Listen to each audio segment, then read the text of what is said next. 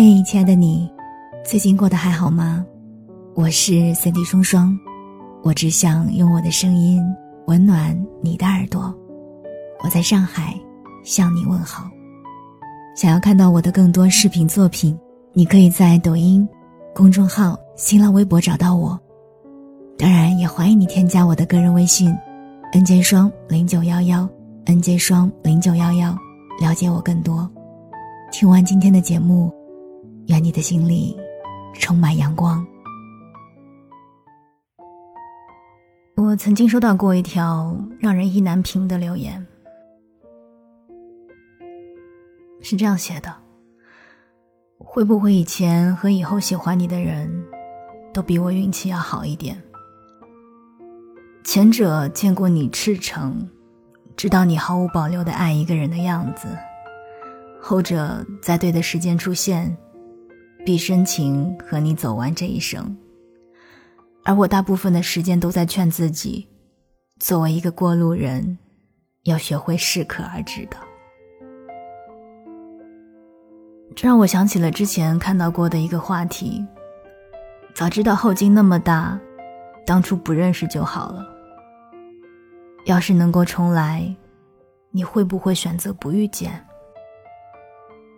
啊，其实啊。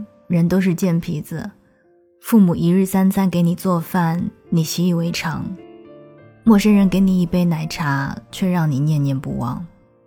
感情亦是如此，我们总是把最坏的情绪留给真正关心的人，却脱掉铠甲，露出软肋，让青春路口短暂出现又离开的路人伤透。当初的执着是真的，嘶吼也是真的。可惜风太大，把缘分都吹散了。有钱难买早知道，如果没有经历过几段失败的感情，你是不会成长的。有些人出现在你的生命里，真的是为了给你上一课。后来你的心里藏着疲惫和委屈，尽力讨好生活。嗯，这世间没有白受的委屈，一切皆是因果。你必须有自我修正、自我重启的能力，才能悄无声息地做好自己的摆渡人。跨过这道坎，越过这座山，跨过这道坎，越过这座山，等待你的，将会是更美的风景。马伯庸曾经在微博里提过，金庸作品里大情大悲的桥段很多。若要论最微妙、最隐晦的同时，也最让人感叹的，莫过于《倚天屠龙记》的第二十七章。灭绝师太告诉张无忌，他的祖师郭襄的徒儿叫做风铃师太，初土不以为意，在思之，如有牛毛细针刺入心中，隐隐小痛，却医不走，抚不平。风林渡口初相遇，一见杨过误终身。郭襄用风铃给徒弟取法号，后劲真的太大了。类似的细节还有峨眉派的武功招数中有一招黑泽灵狐，是郭襄为了纪念当年杨过带他去找英姑捉灵狐所创。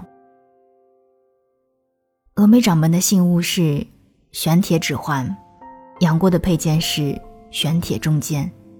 也许不只是巧合，而是他想把它放在指尖，日日思念。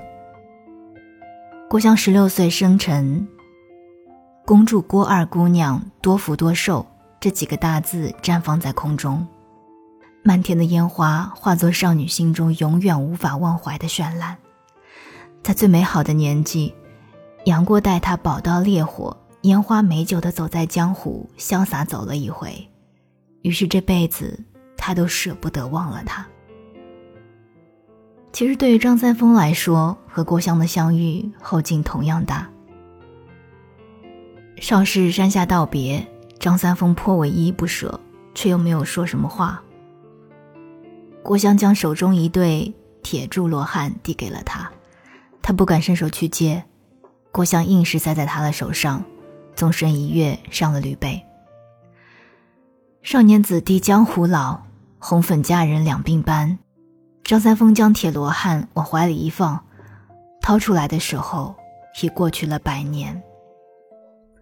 少林有难，张三丰交代徒弟于代言。